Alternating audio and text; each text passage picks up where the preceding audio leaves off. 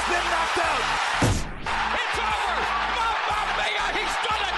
Anthony Joshua defeats Vladimir Klitschko. AJ does it in style. Beaten down, hopeless, without an answer, and Lomachenko has made Rigondeaux quit. It's Fistianados with Evan Rutkowski. He's good boy, you know. Hello, fight fans.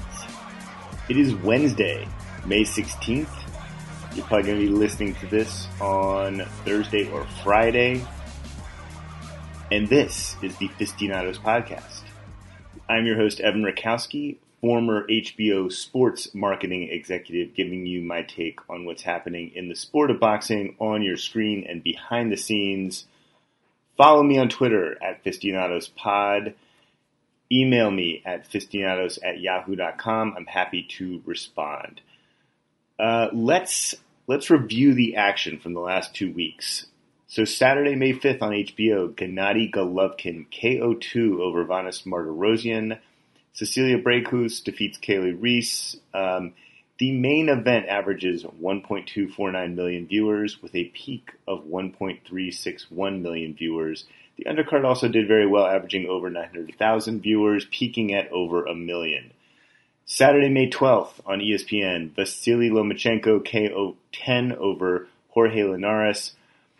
Averages 1.439 million viewers, peaking at 1.749 for the main event. And in the undercard, Carlos Adames with a decision win over Alejandro Barrera. Also that night on, on HBO, Jaime Munguia KO 4 over Saddam Ali. That averages 711,000 viewers, peaking at 779,000. The undercard has Rey Vargas defeat Azat Hovhannisyan, which averages 619,000 viewers, peaking at 740. And on this one, too, I have to do a mea culpa. I, I thought the odds would be much more in the favor of Saddam Ali. And when I actually did the research on who Munguia was as a fighter, not obviously who he was, I knew him from the Nevada Athletic Commission embarrassingly not approving him for the Golovkin fight. Um, as to what kind of fighter he was, I quickly realized that it was a much closer fight than I said on air in the last episode. So, also, just for context, on May 12th, lots of competition, including UFC and Bellator fights. The UFC 224 prelims averaged 574,000 viewers. They were on FX as opposed to their usual Fox Sports 1, and the pay per view was out of Brazil, so usually those do much less pay per view buys, and the viewership for the prelims are less. Bellator had Ryan Bader's KO win over King Mo do 600,000 five combined viewers, 450,000 on Paramount Network, and 152,000 on CMT, which is country music, which is weird that they do it on both, but yes, get 605,000 viewers combined. So, for context, that is one of the lowest ratings uh, for the UFC in a while, as I have sort of mentioned earlier. Uh, and I took this from a day. I, I have no idea where Dave Meltzer got this. I took it from a Dave Meltzer article.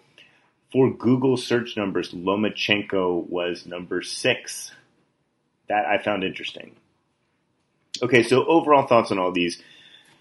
The Triple G number is the highest rated pay cable show. I'm sure it will be the highest uh, pay cable show of the year. There are lots of circumstances that we can talk about here. You know, the bottom line this is a star driven sport, and Triple G is a star who drives ratings. He hasn't fought on HBO in a while. This is a great to have him fight on HBO. It does not take a former HBO executive to explain to you that really simple concept. You all understand it. Here's the one comment I will say under normal circumstances, this fight would have been promoted with a large paid media campaign behind it, a really big PR push. And the timing of all the nonsense that happened prevented a lot of that. Really, what I mean by that is this rating could have been a lot higher. I think that says a lot for HBO. You put on a star, you get a, a great rating like that. Speaks a lot about, it speaks more about the other television ratings that they've gotten this year, not this one.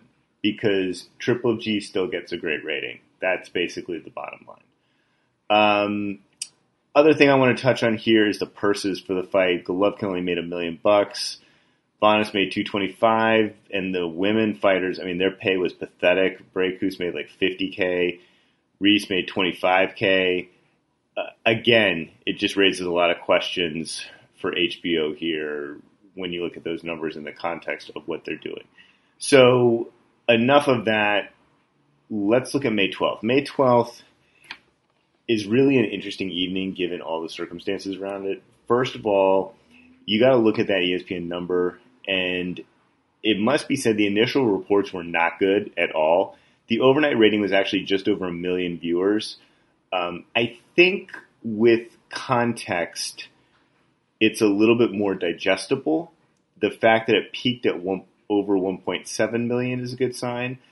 Uh, combined with the fact that the start time got moved up, but you know, remember the history of this. The start time got moved up to accommodate the HBO replay, which was supposed to be Canelo Golovkin, but then it it didn't that not, didn't happen on Cinco de Mayo, and then you know the ESPN thing had to essentially go against three other combat sport events that night.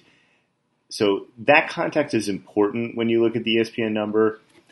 But I think the bottom line is they really do have to get those higher level shows like the Lomachenko shows up to that 2 million number. And the reason I say that is that's really what puts it in line with a lot of other sports on ESPN. And these are sports that ESPN just pays a lot more for. So I think if they get up to that number, you're really, you're really doing well. Um, I did see a push on regular, on ESPN programming like that week. And I think that was a good sign. They treated the broadcast as a major fight event. You know, that part was very impressive. Um, there, it's like there was some thought that the complementary shows would do each other a favor. But if you look at the HBO number, that just wasn't the case. Uh, the ESPN main event, like the peak for the ESPN main event, was almost is really more than double the HBO number. I think there's a case here that the HBO programming strategy really needs to be put under a microscope. You know, I pointed this out in the last episode that there's some bad luck in this recent stretch for HBO. But the narrative here on, on what has happened isn't good at all just remember with this fight, HBO was only in this weight class, and this is where I really talk about the strategy.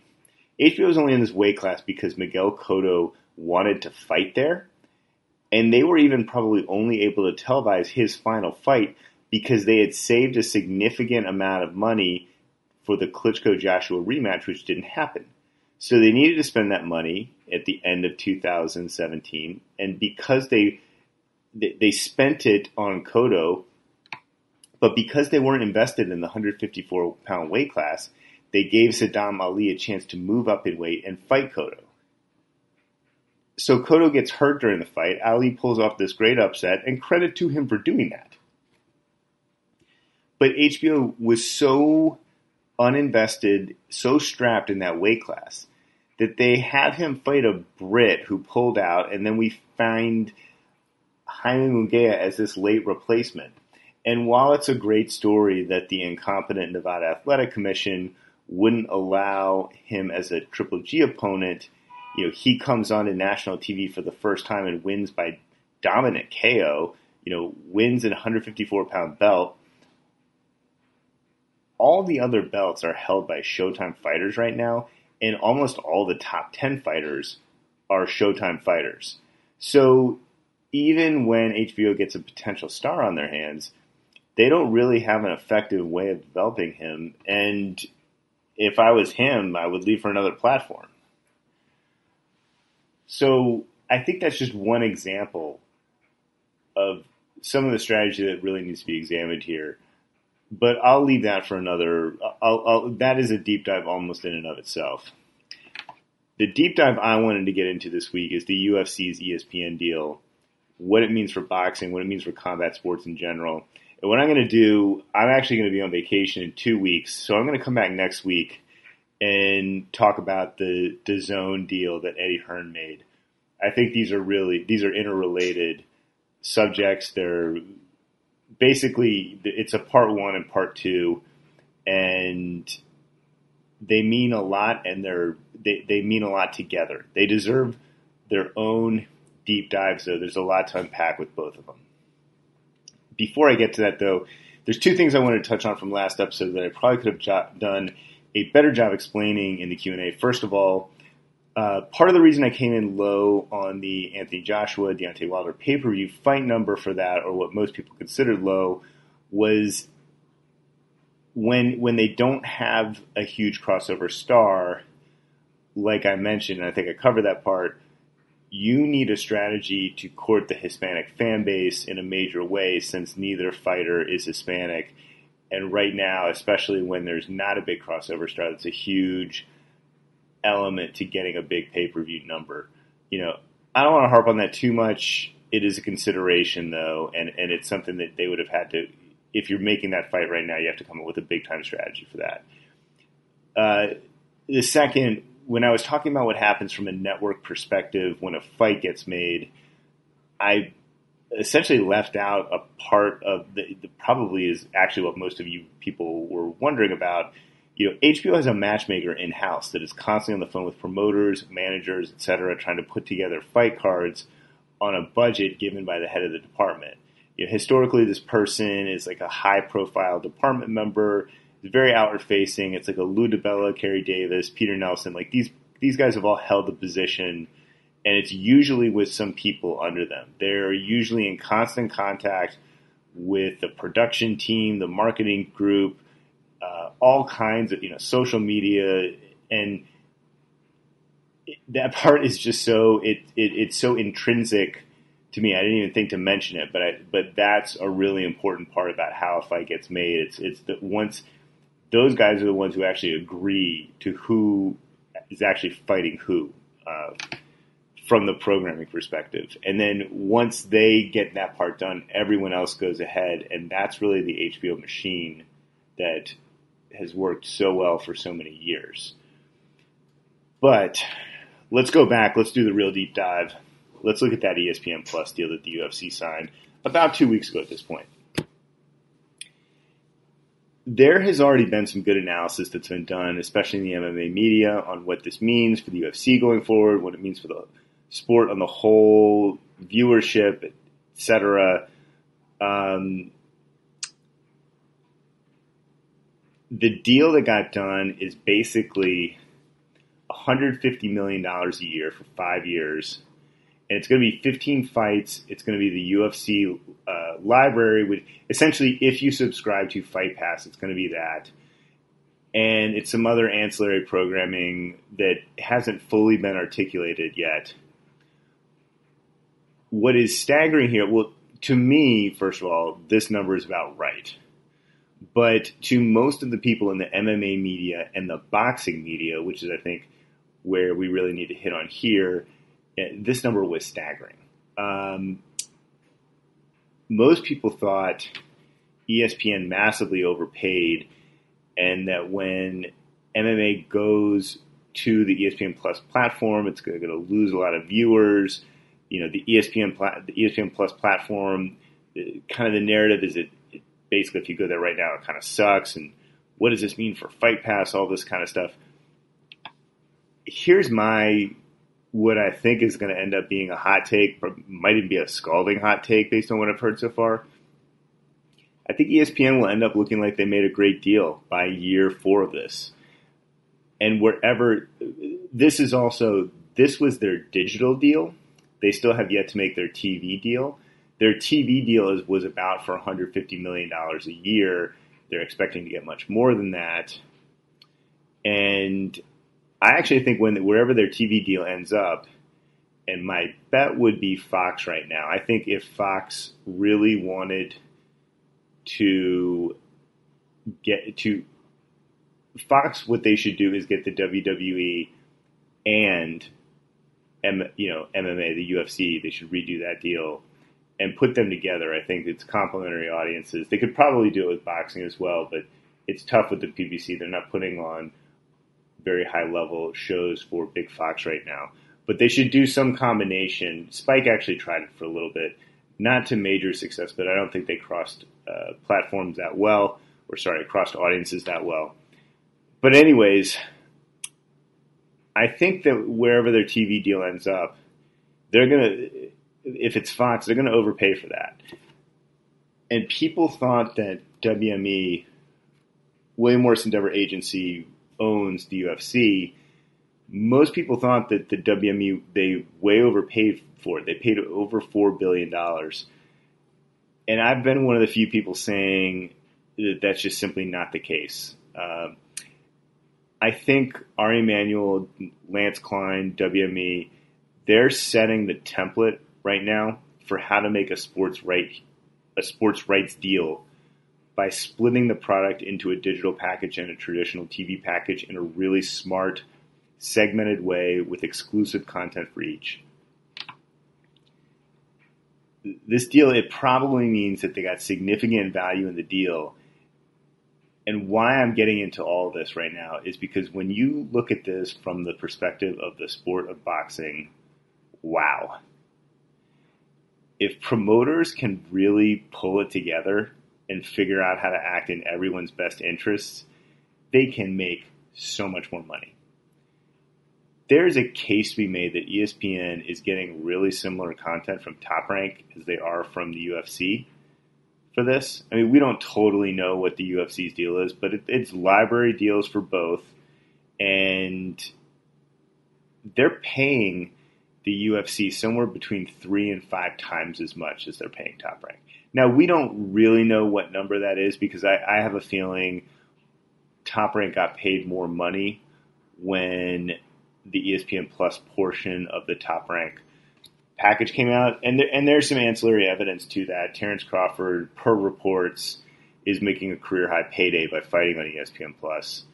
Um, and I've always said that Top Rank deserves massive amounts of credit for sort of breaking the seal and being the first promotional outfit to sign a deal like this in quite a while and get treated like a real league. I know there's parts that the, the, the PBC can take credit for, but that was a time buy, and they were not treated like a real league. But if you think, if you just sit there and think, God, what if Golden and Top Rank and the PBC negotiated together to get a deal on ESPN? How much more money could they have made? I mean, that's crazy. You know, every major sport in the U.S. has had to figure this out at some point, and when they have done so, it has led to massive financial and leverage gains, no matter what the case. You know, early days of the NFL, they got to figure it out. They got to consolidate the sport, come up with real structure. ESPN's latest deal with the NFL was for 1.9 billion a year, and I think the highlight packages alone out of that 1.9 billion was two to three times what the what ESPN is paying the UFC for this digital package. You know, it also must be noted that in a world where most traditional and TV, like most traditional TV and movies, are essentially losing viewership, sports rights are continuing to increase in value now. And then when you factor in, I don't think this will have a huge immediate effect. When you factor in this new gaming decision that legalizes gambling, it probably makes the product more valuable. It's going to end up increasing engagement and potentially opening up another revenue stream for leagues that really, you know, if they promote the gaming aspect of it, they, and Adam Silver has basically already said he's going to do that with the NBA, that's a huge other revenue stream. You know, Top Rank's contract is small potatoes, comparatively speaking, to that. And I don't want to wander too far away from talking about ESPN Plus here, but I think some of this context is necessary when you're analyzing the deal here. What people don't understand is that ESPN Plus is it, it's it's in its complete nascent stages here, but in 10 years, ESPN Plus will likely just be ESPN. The entire service might actually just be an OTT streaming product. Even if it's not completely an OTT product, the way that cable numbers are dropping right now, ESPN will be in significantly less households, by the end of this contract. The episode I did a while back talking about the battle between Disney and Netflix is really something to refer to here. I encourage you to listen to that if you haven't. The strategy here isn't just to see if ESPN Plus is a new potential source of revenue for Disney. They realize that starting with millennials, and especially the generations that come after millennials, cable subscriptions won't exist. It's all going to be an OTT service. The generation of people who are teenagers right now are likely never going to have their name on a cable bill. As paying customers, they will only know ESPN Plus or whatever it's called in the future as it. That's what they they just know that as what they get. So ESPN, they're racing to put content on there. And if you're a professional sport, you want to be first, even if it means a short term drop in viewership. So, yes, the boxing and UFC that happens behind what most people right now, especially cable subscribers, consider to be an added paywall, the viewership might go down in the beginning. And I've talked about this before. But in the long run, you want to be first there. And if you're first there and you adapt well, your viewership in the long term should go up. So, no, I don't think ESPN overpaid at all for the UFC digital contract. Whoever gets the TV contract will likely find out that in year four or five of the contract they're about to sign, they're in less households and they're overpaying and they're not able to to make the margin that they hope to make. The other thing, this isn't about the economics of what ESPN Plus is right now. It's really easy to do some basic math and say, okay, they're doing 15 events at 150 million a year, and that's 10 million event, which is really good. Wow. But this is about a lot more than that. Sports rights are difficult to put on any platform, especially an OTT platform, because the leagues they all make the deals for several years at a time. Like this deal is for five years, and that's relatively short. And it's hard to find new properties to fill a platform with programming. This is why both Fox Sports 1 and Fox Sports 2 would barely exist without the UFC. I think, I can't remember if I've said this on the podcast before, I think in 2017, the UFC made up something like 30, over 30%, it might even been as high as 38% of all programming tonnage that happened on Fox Sports 1. ESPN Plus just needs to fill its platform with programming. And the library portion of this deal and the other, the ancillary portion of this deal, that's extensive and, and it's really important. And the other thing I want to emphasize here, I've talked about a little bit in the past, but I'm going to break it down a little bit further as to why here. So, as more sports come to the service, I promise you that you'll pay more than $4.99 a month for it. And I also think you'll see commercials on it. We don't think of OTT services as having commercials right now because Netflix and you know Netflix doesn't have them, but they are coming. And you know, I don't know when they're happening, but I promise you both of these things will happen the price increase and the commercials. Here's what I'm talking about the commercials. So we're eventually going to get to the point where, like I said earlier, ESPN Plus will just be ESPN. And when there's a quote unquote commercial break, it won't be a uniform ad that everyone across the country sees. It's going to be personalized for the individual users based on their profile and viewing habits. With the first party data that having an OTT platform will provide, it means you can truly maximize your ad inventory. And what I mean by that is right now, when you watch an ad on ESPN, if you have a cable subscription, ESPN doesn't actually know what you're watching on a one to one basis. Your cable provider knows what you're watching. But when you're OTT, ESPN has a direct relationship with you, the consumer. They know exactly who you are. So here's here's the way to think about how you can maximize your ad inventory. Let's say you're an advertiser and you want to buy a commercial for an NBA game right now during the playoffs.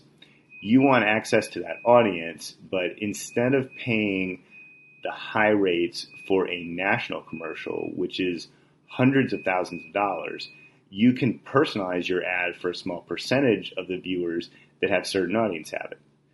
It's it's more expensive on the basis of, of a per individual, but you can only choose to spend maybe 25 or 50K and hit a really targeted group of viewers. If you're Disney, you do this and maximize the revenue you get during an ad break. So I'm just throwing this number out here because it's an, is an easy round number. Instead of maybe you get $100,000 for a 30 second ad spot that everyone across the country sees, but maybe from an advertiser standpoint, well, I want that big audience, but only 50, 60, 70% of the people actually might qualify as someone who cares about what I'm advertising for. You can personalize that ad for every single viewer. Like you can get that number much closer to 100%. Advertisers on the whole, and I'm one of them, they're willing to pay a much higher CPM, which is essentially that cost per person, that cost per individual who gets delivered the ad, if you know that you're eliminating that wasted percentage of people who are less likely to care about your ad. That $100,000 could easily turn into 125, 150, maybe even $200,000 if you nail this part down and you get it right. So there's a lot of money on the table for that, and that OTT platform provides a much deeper understanding of who you're advertising to. Disney as a whole needs to figure this out. And given their history, I think they're a great bet to do so. So, again, summary here I think ESPN did not overpay, ESPN Plus. I think the UFC owners made a very smart deal, which will end up being mutually beneficial for both parties, though it may not look like that in the first year or so. I think WME is likely going to come out of this TV contract negotiation feeling very good about the price they paid for the UFC. And most importantly of all, I think boxing promoters need to take note. Look at how much leverage the UFC had to make this deal because they are clearly the top MMA promotion out there and they acted uniformly, basically, in what's best for them. What if boxing had a better structure where the sport could exact this kind of leverage? Like, what if the WBSS, uh, the World Boxing Super Series, truly had the leverage with the best fighters in the division to make an American TV deal like this. You know, what if the PBC, God, what if the PBC actually got it right? Like, what if they behaved more like the NBA or the NFL and they forced their best fighters to consistently fight each other and they created some real brand equity early on when they did their time buy? What if Top Rank partnered with Golden Boy? Like I said above, one, you know, just God, what if they did it with the PBC and Golden Boy? What if they did it with another promoter? What if they were able to do what Eddie Hearn is doing? That's the hundred million dollar question. And like I said from the top, I'm going to dive into that next week because these topics are so closely related. I think you have to look at the ESPN UFC d- digital deal first, though. So this is part one of two of the deep dive. The preview, I'm going to preview one night of fights. You know, actually, there there's some good fights on May 19th, and then we kind of get we have a, a lesser fight on ESPN Plus on the 26th, and there's kind of a week off after that. So I'm going to preview this weekend's fights right now on Showtime. I'll do the ones after that uh, next week in next episode. Showtime has a split site doubleheader featuring Adonis Stevenson and Badou Jack for Stevenson's lineal and WBC light heavyweight title. Stevenson started out as almost a 2 to 1 favorite, and the odds on this fight, they're basically even odds right now. I think Stevenson is a very marginal favorite, maybe like minus 140 or something like that. We've also got Gary Russell Jr. and Jojo Diaz fighting for Russell's WBC featherweight title, and Russell's like a three or four to one favorite, depending on where you look. I think another, another thing to note: Showtime you, on the YouTube and Facebook, they're streaming the Lee Selby Josh Warrington fight. Maybe more on that next week. Um, Showtime is doing a great job with this. I hope they continue.